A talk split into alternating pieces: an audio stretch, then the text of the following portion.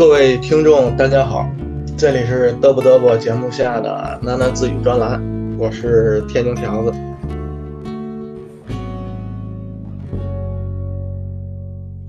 前两期啊，给大伙儿这个嘚啵了一下南皮双烈女案，以及由这个案子就是牵扯到的阳谷会和人民公园，还捎带脚说了一下这个清末民初时期的天津市河北新区，也就是现在的河北区，当时的一些概况吧。简单的介绍了一下，基本上这个前两期都是中国人的中国事儿，是吧？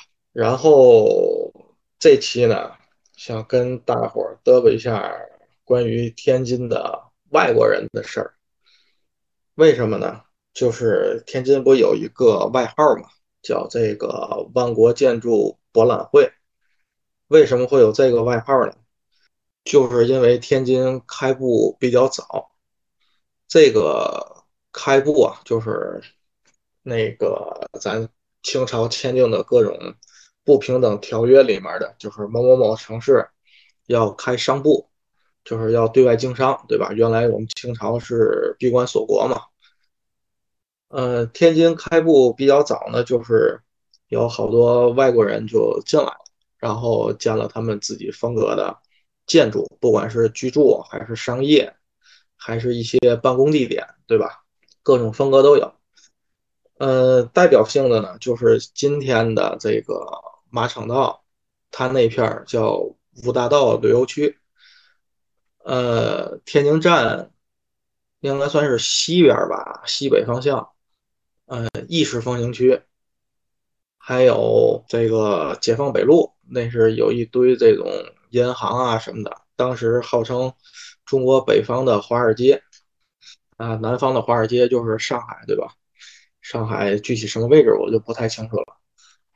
再加上其他的一些零零散散的，可能规模没有那么大，但是遍布天津市，就是这几个租界里的各式的风格的建筑吧。所以就天津哎有这么一个万国建筑博览会的这么一个外号。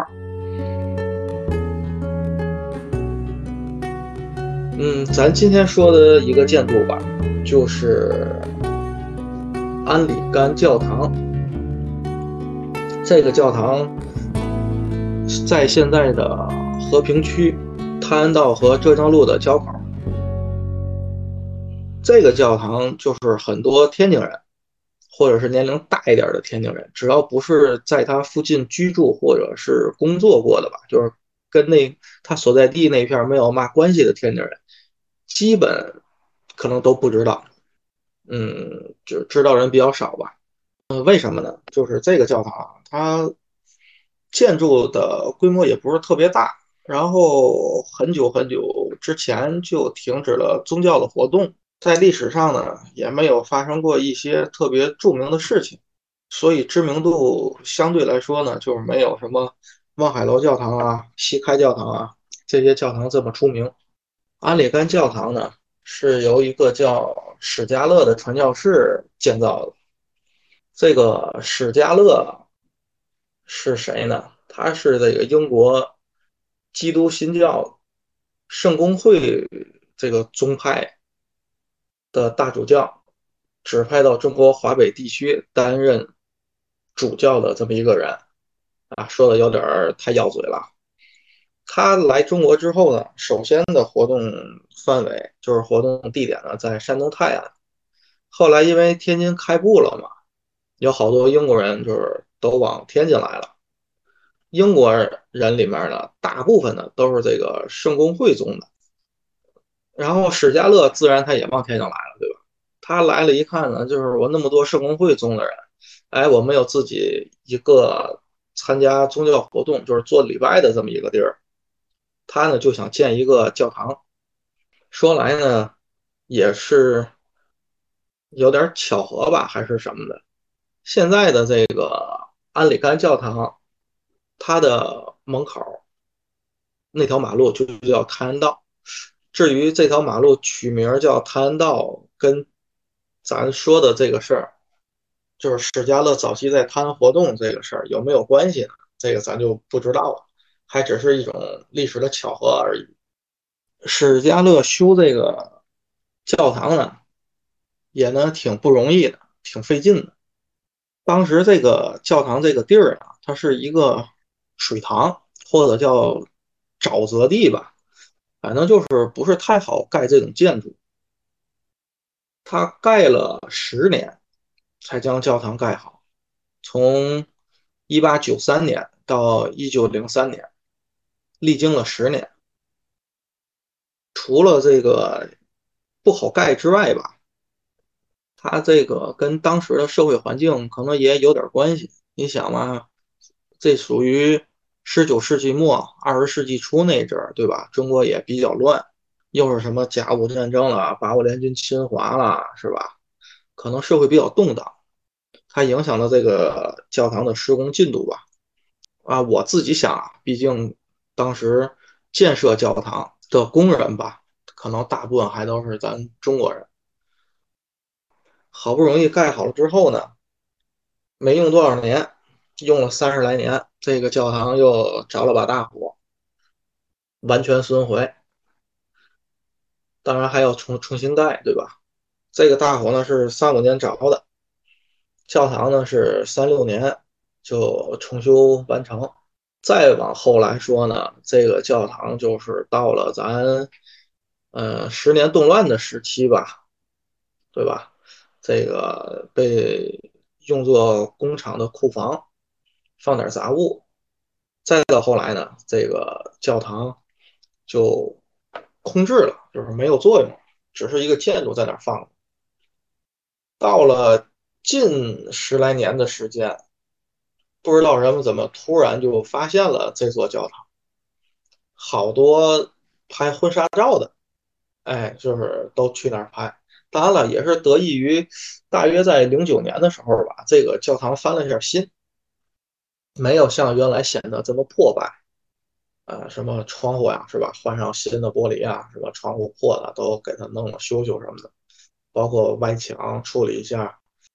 但是在一七一八年左右，这个教堂外围呢又修了一个围墙，导致呢拍婚纱照的人也进不去了。虽然婚纱照拍不了了，不过有好多电影取景是在安里干教堂进行的，比较著名的有近期刚刚下映的这个《古董局中局》，是吧？葛优和李现演的那个。还有一个大牌的国际演员尼古拉斯凯奇，但是他演的这个电影不是太有名，可能评价也比较低，评分比较低。就是《白幽灵传奇之绝命逃亡》里面好像还有我的女神刘亦菲。再有一部电影呢是《南京南京》，当年这个安里干教堂是作为一个避难所出现在这部电影里面的。二零二一年的时候呢，还举办了一个时装秀，据说是一个什么世界知名的时装设计师在第一梯队的，但实际怎么样呢？嗯，我也不懂这个时装设计方面的，咱也没法说，是吧？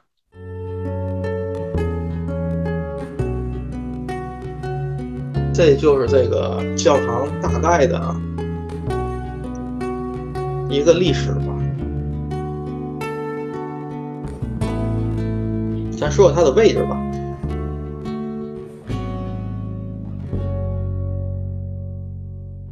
这个教堂的位置啊，就是在今天的泰安道跟浙江道的交口。啊，我说的有点错误啊，是泰安道和浙江路的交口。在天津，基本上就是东西为道，南北为路。它的门牌呢是浙江路的二号。关于一号去哪儿了呢？我这我也不太清楚。嗯，有可能是因为各种拆迁和改造把一号给拆没了。嗯，也有可能是一号还有，但是我不知道在哪。因为我不是从小在那一片长起来的，具体情况也不是特别清楚。这是他今天的位置，他当时的位置呢，那你就不能按照今天什么路来说了，对吧？它当时的位置啊，是处于这个英租界的中心，离这个安里干教堂不远呢，就是原来的英工部大楼。后来呢，是天津市市政府的所在地，就是市政府大楼。市政府搬走了之后呢，这座大楼变成了一座酒店，就是丽思卡尔顿。在英工部局大楼的东侧是利顺德饭店，工部局大楼的南侧呢是现在是一个小花园，现在叫解放北园。这个解放北园呢，就是原来叫维多利亚公园，维多利亚就是英国那个维多利亚女王嘛，它这个命名呢，就是类似于香港的那个维多利亚港，是吧？都是以女王的命名去命名的。在解放北园在南边，就是隔着现在的泰安道呢，是原来的开滦矿务局大楼。这个开滦矿务局也是当时很有名的一个，你能叫这种政府的什么什么局也可以，你能叫它一个什么公司也可以，它兼有这种性质。开滦矿务局大楼的旁边呢，就是原英国领事馆的官邸。你说这个领事馆，领事上班也挺近的哈，过一趟马路，穿一个公园就到英公部大楼了。领事官邸呢，后来呢就卖给了一个叫纳森的英国人，现在呢叫纳森旧宅。这个纳森旧宅的浙江路的对过呢，就是我们这个安里干教堂。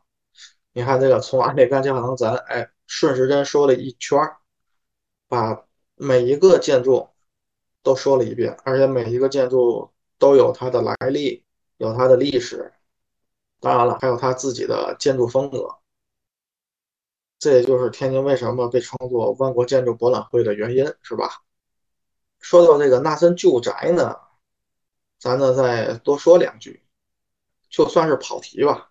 毕竟咱这个喃喃自语专栏是属于嘚啵嘚啵节目下的一个专栏，是吧？咱也得符合嘚啵嘚啵这个节目跑题儿的风格，是吧？提到这个纳森旧宅呢，就是在天津呢，一共有三处。嗯，有可能你在相关地图软件上只能搜出来两个，为什么呢？这个咱一会儿说啊。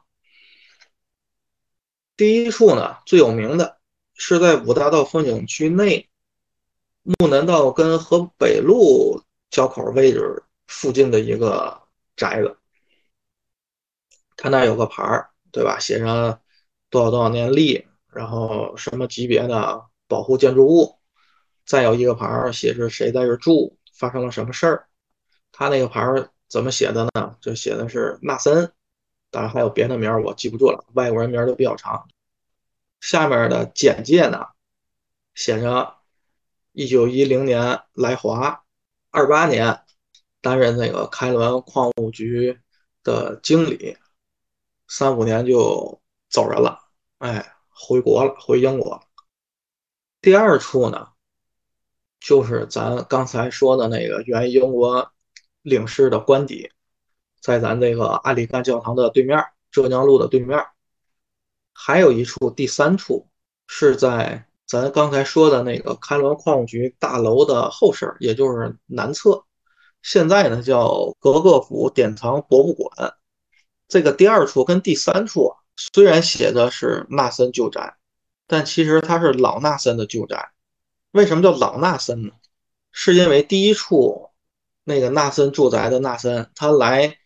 中国就是来天津，怎么来的呢？就是经过老纳森的介绍，所以老纳森的能量也是相当大的。你从他这个住宅的位置也能看得出来，对吧？不过第三处呢，因为现在叫格格府典藏博物馆，所以你在就是这种地图软件上是搜不到的。顺带再提一嘴，咱说的那个小纳森。他还是利顺德一个德国股东的女婿。你看啊，这个外国人他也是到了中国之后呢，也是各种什么联姻啊，什么称兄道弟、拜个把子，也是要通过各种方式找上关系啊。有了关系，也就有了所谓的什么人脉啊、靠山啊，更便于发展，然后形成一个利益集体，对吧？然后有更大的权利，获得更多的资源，获得。最后得到更好的发展。大概呢，安里甘教堂这个地理位置啊，嗯，咱就说这么多。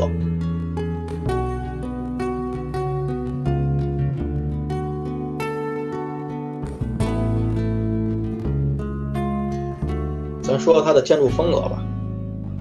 我第一次从门口过呀，嗯，当时我年龄也不大，我就看见这么一个。挺破败的一个教堂，大约是灰白色的墙壁，有一个十字架的一个，就是塔楼还是那种尖儿的顶子也好吧，就是特别细、特别高，直接就往天上捅，没有什么那种华丽的装饰，一个是因为它破败吧。二一个就是因为它本身的风格呢，就是这种比较朴素的、比较阴郁的这种风格。嗯，跟我生长那个地区里面的那个从小建的望海楼教堂呢不太一样。望海楼教堂相对于这个安里发来说呢，就是更雄伟一些，然后那种。玻璃窗啊，就是更五颜六色，整体的建筑占地面积也更大。这个安里甘教堂却不是，是吧？虽然它规模不大，也不那么雄伟，但是它还是跟望海楼教堂一样，是属于哥特式建筑。这个哥特式建筑的一大特点呢，就是。相对于这个建筑的整体来说，它是往上面发展，就是相对于占地面积的尺寸，它的高度会更突出一些。整体呢，也没有那种非常华丽的、非常奢侈的那种装饰，基本上都是以这种青灰色的墙体吧。咱再多说一嘴，就是，就是为什么哥特式建筑是这种风格呢？那就得从这个欧洲建筑形式的演变上来倒一下。欧洲不管提什么，对吧？最终都要追寻到古希腊、古罗马，是不是？这建筑也一样，古希腊建筑呢？就是咱经常在电视看见的那种神殿那种风格，大概呢就是有柱子，柱子上面呢是一个三角的一个顶子，或者是叫屋檐什么的。然后呢就是古罗马建筑，古罗马建筑呢就是在这个古希腊的建筑上加了一个半圆形的盖儿。哎，它那个门那个大门不都是柱子上面一个三角形的一个顶子吗？在后面的建筑主体上面加了一个圆形的盖儿。到了古罗马的中后期吧，不就分开了嘛？有一个叫西古罗马，一个叫东古罗马。东古罗马呢，其实就是拜占庭，后来叫拜占庭王朝。那面呢，就叫拜占庭式的建筑。拜占庭式的建筑呢，大概就是蒜头，是吧？就是咱现咱俗称的这种大蒜头的顶子。然后西古罗马呢，就是哥特式建筑，因为西古罗马那边就步入了什么黑暗的中世纪，啊，战争特别频繁，每一个小的是公国也好，是王国也好，也不是特别大，然后经济当然就是都没钱了嘛，对吧？所以呢，宗教盖的教堂呢，占地面积不大，体积较小，但是显示出来宗教的威严呢。我就向上发展，往上面盖。从装饰上来说呢，因为没有钱嘛，不可能装饰的这么华丽，对不对？以朴素为主要的形式，整体风格呢也符合那种黑暗的中世纪给人的这种印象，比较阴郁。然后再往后呢，就开始文艺复兴了嘛，对吧？文艺复兴虽然国家没有统一，但是这种文艺复兴的这这种思潮是全欧全欧洲的，然后就出现了文艺复兴的建筑。文艺复兴的建筑主要的特点就是左右是对称的，再往后就是什么巴洛克，然后洛可可什么的。巴洛克呢，就是因为到了文艺复兴的后期，财富的增加。人们对于这种世俗化的享乐的追求，所以巴洛克呢风格就是那种奢华的，然后各种金色的内部的装饰，流于浮夸。这种洛可可呢，大概就是在巴洛克的基础上再进一步的巴洛克，就是洛可可建筑这一块呢，我也是一个简单的了解过。可能呢，不见得百分之百的正确。如果有专业的听众啊、小伙伴什么的，发现了我说的错误的地方了，您多给指正一下。至于天津教堂各种不同的特色呢，呃，主要的呢就是望海楼教堂，还有一个紫竹林教堂，那个也没有什么名气，知道的人也很少。原因差不多，也是因为它被关了，不从事各种活动了，也被当做工厂的仓库过。这两个呢，就是都是典型的哥特式的建筑。在网上最有名的，也是因为它的地理位置吧，在天津商业街的附近，去那儿旅游的人也比较多，而且宗教活动一直都在进行，一到这个圣诞节呀什么的，好多人排队。呃，不管是不是信这个叫的，全都往那儿去凑个热闹。我上大学时候我也凑个热闹，但是排队到那儿一看，哇，那人人山人海。后来跟小伙伴一说，你看咱几个大老爷们儿，对象也没有，咱凑那热闹，咱干嘛？对吧？一看我们就走了。那个呢，就是西开教堂，哎，大名鼎鼎的西开教堂，它是属于巴洛克式建筑，而且它是个天主教堂。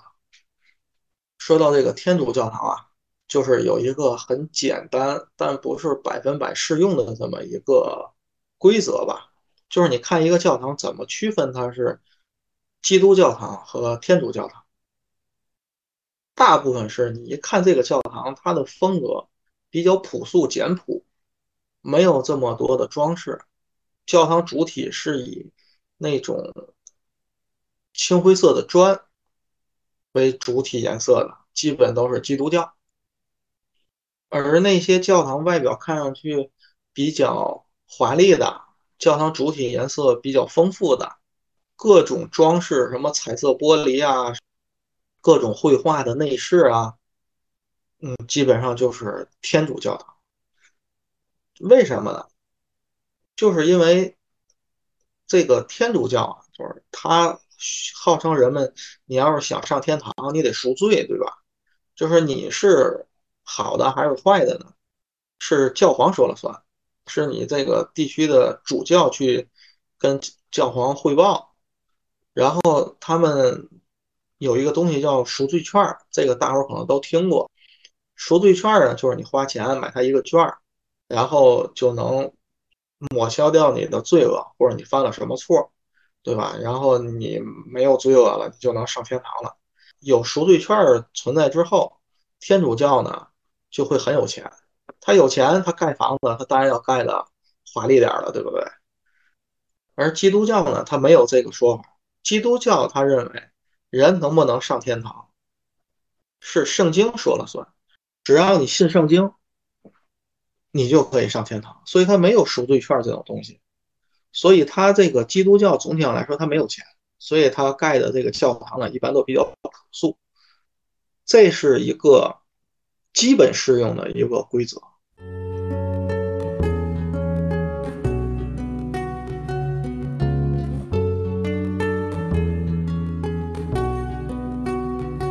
嗯，说完这个安里干教堂的风格、建筑风格呢，咱说了说它这个宗教的历史吧。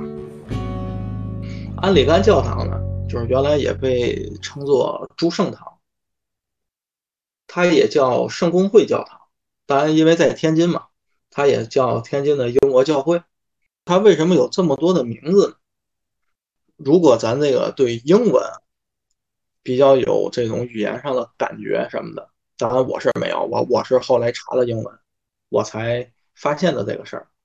安里干啊，在英文里是啊，我还不会念，就是 A N G L I C A N，安里干啊，我也不会念啊。这个英文的发音，它像什么呢？它像另外一个英文单词，叫安格鲁。中文翻译过来呢，叫安格鲁，它前面的这英文单词基本一样，只是后缀是不一样的。说到安格鲁，会想到什么呢？就是我们最近可能会提的比较多，对吧？说美国的时候，或者说是我们在谈及到英美的时候，说他们是安格鲁萨克逊人，那咱就再跑点题。这个安格鲁和萨克逊人呢，其实他是两个人的。它是两个人种的合称，一个叫安格鲁人，一个叫萨克逊人，是这两个人种当时呢组成一个算联盟也好啊，还是组成一个队伍也好吧，他们入侵了现在的英格兰，把原来英格兰岛上的人民呢给轰走了。这个英格兰岛原来的人是哪儿人？除了有一部分是这个岛的土著。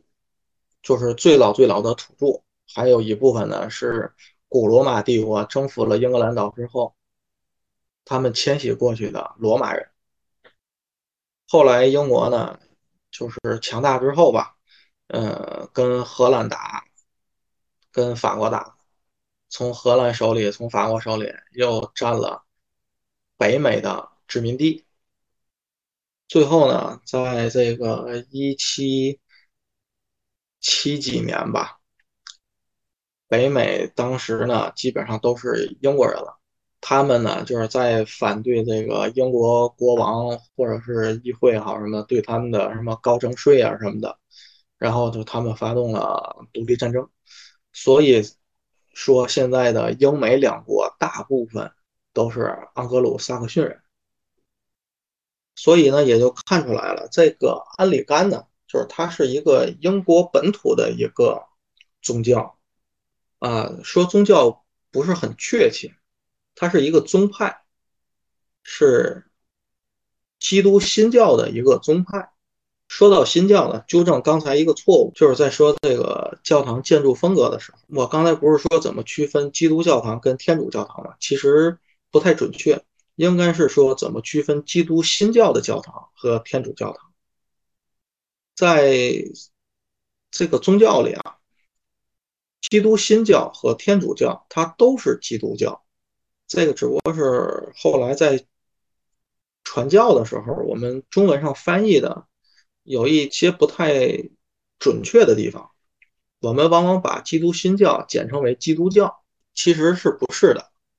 嗯，既然说到这儿了，那就再多说两句，对吧？符合我们一贯的风格嘛，那就再多说两句。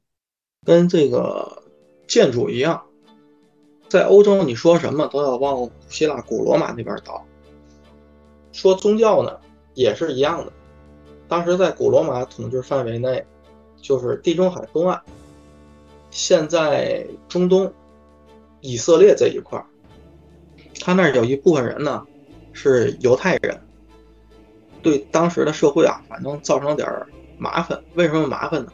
因为古希腊、古罗马，嗯，甚至是北欧吧，他们的宗教或者他们的信仰都是多神的。从这个古希腊神话、古罗马神话，还有北欧神话也能看得出来，就是各种神全都有，对吧？可是犹太人呢，他们是一神教，就是他只信一个神。你这一神教跟多神教，他在这种。他在这个什么教义啊，还有举行宗教的形式上啊，他就有冲突。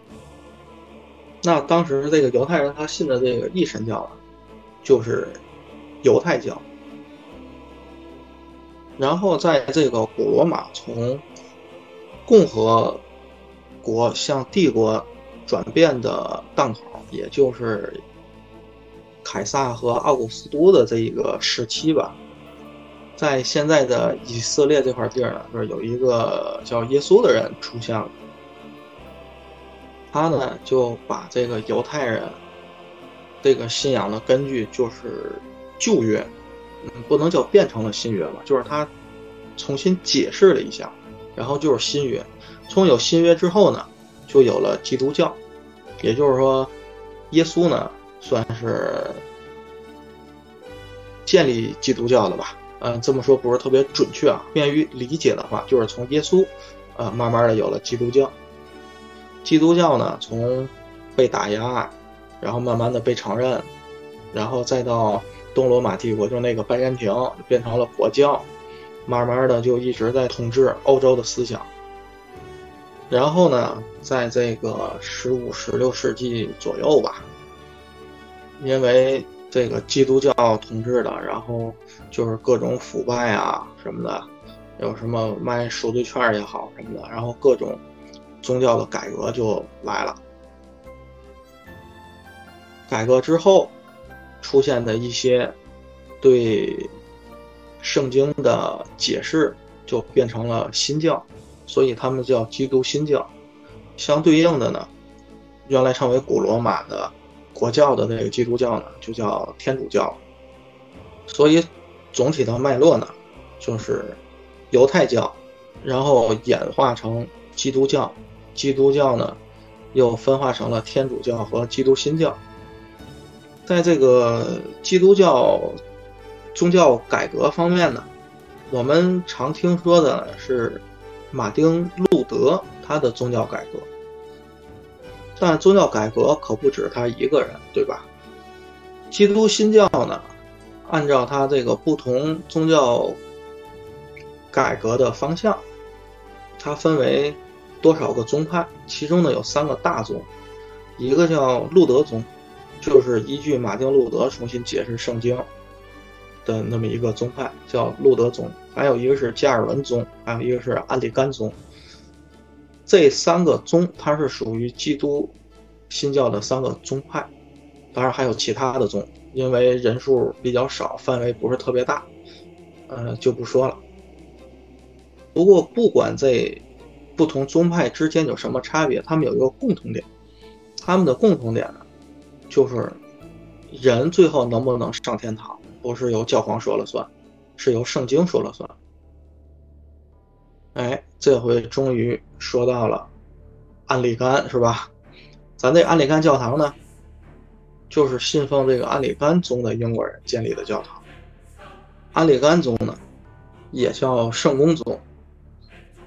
他是因为什么进行的宗教改革而出现的呢？这个还挺有意思。大伙儿就是知道这天主教不允许离婚，对吧？当时这个英国的国王亨利八世，他想离婚，但是天主教不让离，因为离了你违反他的教义，对吧？要被开除出教。然后这哥们儿怎么办了呢？他就选择我脱离天主教会，脱离这个罗马的教廷，我自立为自己为一个教会的最高的首脑吧，然后使这个教会成为英国的国教。这个教会呢，就是圣公会。但是他这个自立教会又不是他创立了一个新的教派，比如像什么佛教啊、印度教啊，对吧？嗯，没那么大本事。他主要的这种制度啊、教义啊，还有这个礼仪啊，基本上还都是承袭了这个天主教会的一些东西。只不过呢，就是他在最根本的解释这个人怎么上天堂这个事儿上，是听教皇的还是听圣经的，和天主教是一个是一个最大的不同点吧。等他死了。等他儿子继位了，他儿子呢还是继续教会改革，但是他儿子死了之后，他的女儿继位，因为当时他是想离婚的，对不对？才有的这个教会的宗教改革这个事儿。离完婚之后呢，他这个女儿跟他妈过的生活非常艰苦，他女儿对于这个事儿呢，对这个宗教改革呢就怀恨在心，所以他又重新立天主教为国教，又重新归于这个罗马的教廷，这就算一个复辟了，是吧？然后他女儿下去之后，上来的当国王的呢，就是伊丽莎白一世，这是一个很有名的一个君主。他继续进行宗教改革，然后也完成了改革。啊，在后面的事儿咱就不说了啊。关于安里甘教堂呢，咱说了他的宗教的历史。它这座教堂的历史，它建造人怎么样？它的地理位置在哪？基本上呢就说完了。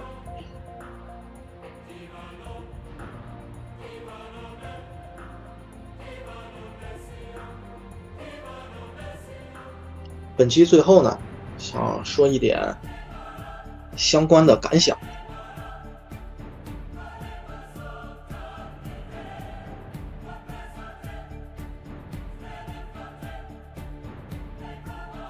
节目刚开始呢，我呢说天津市万国建筑博览会，在网上就是这么一个没有什么作用的一个头衔吧，还会有好多人争，嗯，就说是青岛的，又说是上海的。关于青岛呢，主要就是说他们那个八大关，我还真去过，我个人的感受啊。嗯，我觉得我挺中立的说，就是八大关啊，还真差一点。然后上海呢，因为不是太了解，好像在网上说更多的声音呢是说上海，因为它经济发展的比天津要早得多，它对于这个建筑的保护可能不是那么的好。因为经济刚发展时，咱中国对于这个历史文物的保护的概念好像不是特别的注重。我想说的呢，并不是给天津要争利，就是给天津要争一个名号什么的。其实，在天津，就是大多数天津人对这个名号不是特别的在乎，可能都不知道。知道的人里，可能有一部分人觉得这也不是什么好的名号。为什么呢？你有这种，就是你有各种风格的外国的建筑，说明你当时是被侵略的，对不对？你有了租界，然后外国人多了，他们才能盖自己国家的这种风格的建筑，不管是教堂，还是政府的办公的大楼，还是他们自己居住的这种住宅也好。所以说，你建筑的风格越多，说明你当时被侵略的就越狠呢，对吧？那当时给中国都按在泥里了，随便的蹂躏。我记得有一次我去洛阳一个人旅游，在他一个看牡丹花的一个公园里面坐那种电瓶车嘛，跟几个人就还聊起来这个事儿。他们先问我说：“小伙子是从哪来的？”当时我二十多岁，我说从天津来的。当时几个人呢就跟我说，天津的小洋楼特别好，然后特别漂亮。啊，我呢就应和呗，就附和。他们说近代史呢主要看天津。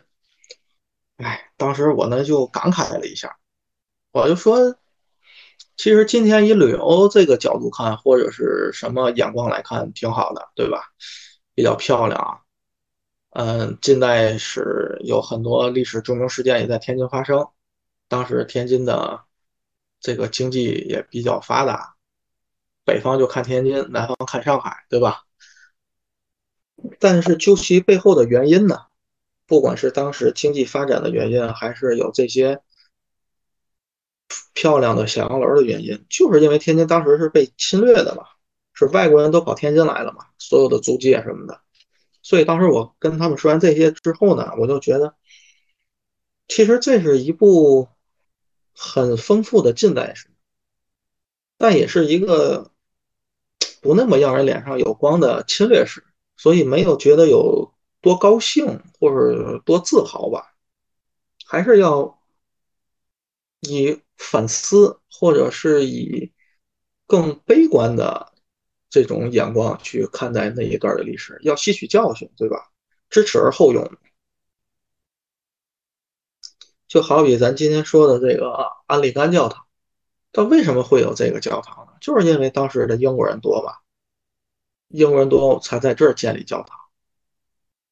相似的例子呢，就是我在十多年前去广州的时候。如果有一直在关注我们嘚啵嘚啵节目的听众呢，可能会知道，我之前说了一个去广州找朋友吃妃子笑荔枝的事儿，是吧？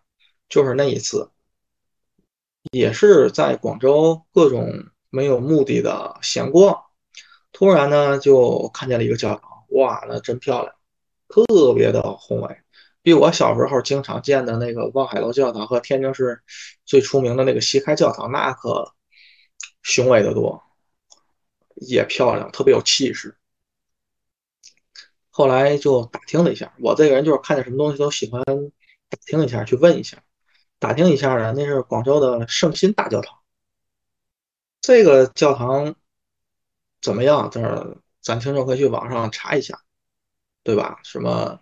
世界上四个全石材盖的教堂，它是以巴黎圣母院，也不还是一个什么教堂，反正是一个欧洲特别知名的一个教堂为模板，在中国的建的。呃，为什么突然想到这个教堂？就是因为当时西方人想在广州盖一个教堂，他要争一片地，这片地呢是咱中国，我忘了当时是什么一个衙门也好，是不是一个？什么办事处也好，反正是中国政府的一个地方，他要在这儿盖，然后咱就不咱就不让，对不对？后来经过侵略战争，把中国给打服了，在签订那些不平等条约之外，他说这块地我要用，那没办法，只能给人用，对吧？这个教堂现在你看的是特别漂亮、特别雄伟，往那这一立啊，看着哇塞，怎么怎么样啊，拍照合影。但是你知道他在建的时候吗？那是我们中国人不得不低头，因为什么？因为弱，因为贫穷，打不过人家，对吧？然后在人家的淫威之下，我们答应人家行，我们搬走，你在这儿干，屈辱啊，是不是？但这这些事儿其实不止天津有，广州有，基本上在最早前几批开埠的。跟外国通商的这些城市都有这种案例嘛？就这些屈辱的事儿，现在可能除了历史书上会讲讲，提到的也不多了。毕竟我们现在形势一片大好，对吧？没有必要提那些特别让人面子难堪、过意不去，对不对？显得我们很弱小的一些历史。但你不提，不代表它没有，对吧？清朝末年，那都不能叫末年了。对吧？清朝还没到末期了，一二四鸦片战争，后来甲午战争，八国联军侵华，签了那一堆条约，南京、天津、北京，辛丑、马关，对不对？呃，圆明园也让也让人家给烧了，然后我们慈禧老佛爷啊，西守，对吧？先西守那个承德，当时叫热河，对吧？后来又西守西安。对吧？你什么西守守是什么？守是狩猎嘛，就是往西边去打猎嘛，那是打猎嘛，让人给轰轰跑了嘛，对不对？所以说，就是什么万国建筑博览会这种名号啊，在我看来不是什么多光荣、多长脸的一个名号。就是我也是，你也是，那又能怎么样呢？对不对？你还得背负一个屈辱史，没有必要。我只是觉得吧。与其争那些虚头巴脑的名号，不如认真反思一下那个时候的历史，对吧？我们为什么弱，对吧？哎，那个时候人家嘛，对吗？八国联军那几个国家，他也不都是那么强啊，有狐假虎威的，对吧？只不过当时的英法德啊，算上美，嗯，那确实牛逼，对吧？你用一句话怎么说来的？架桥做牛屁股，那确实牛逼嘛，对吧？当然了，百年之后，世道反过来了，是不是？我们在今天这个大好局势下，也不能忘了那段历史。不忘了是为了什么呢？啊，不是我们强大了之后要复仇，己所不欲，勿施于人嘛，对不对？我们当年不想被侵略，不不想被欺负，不想受辱。你也不要当你强大之后，把这些东西去强加给别人。咱屠龙少年，咱不能变成恶龙，对吧？咱不忘历史的原因，就是要记住，落后就要挨打，贫穷就要受欺负。所以我们要以。历史提醒自己，不能松懈。我们的国歌现在不也还是唱着“中华民族到了最危险的时候”，也是在时刻提醒自己。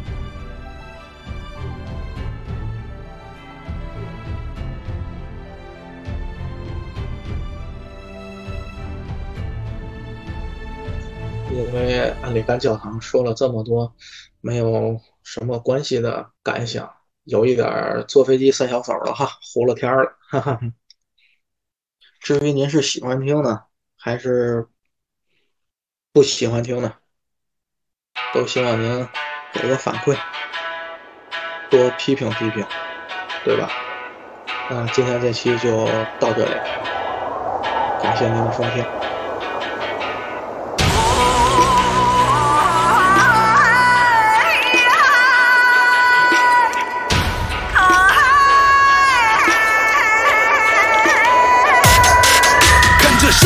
黄河千年连一川又一川，上这河，行奔川无间一万又一万，铺这土，轮回风雾冲乱高不可攀，破了墨，墨宝比寒润我锦绣河山，任那八千里路云和月，男子汉都往前站，我们奔波的深山和五岳也依然要往前看，我们走遍了五湖四海，从来不言苦和难，不管披星戴月，大好和尚常与我作伴，到最高点，日喀则，矗立喜马拉雅，颠到最东边，下大雪。大雪飘在了漠河边，到最西边；一狼烟，风在喀什转个圈，到最南边；碧海天，龙腾出海，浪滔天。挥毫提笔画我山河，剑锋千仞画着巍峨。滔滔江水走笔龙蛇，我丹青不语画我中国。我心中装秦汉，梦回大唐画牡丹。阴沟点花未抹淡，我勾勒出壮丽河山。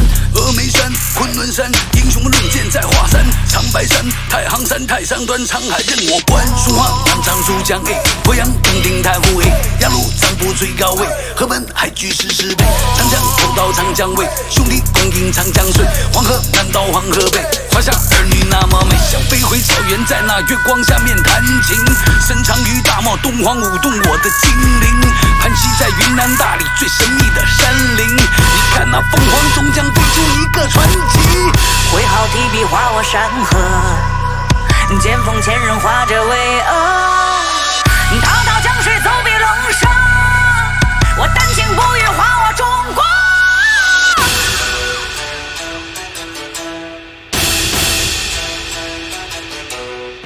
唐寅伯鞠躬望山人，西梦铺长卷。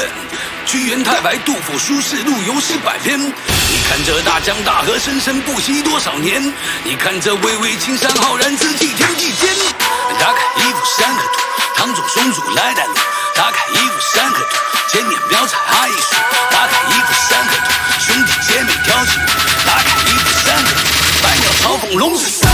万壑千年连一川又一川，这河星奔川无间一万又一万。解脱。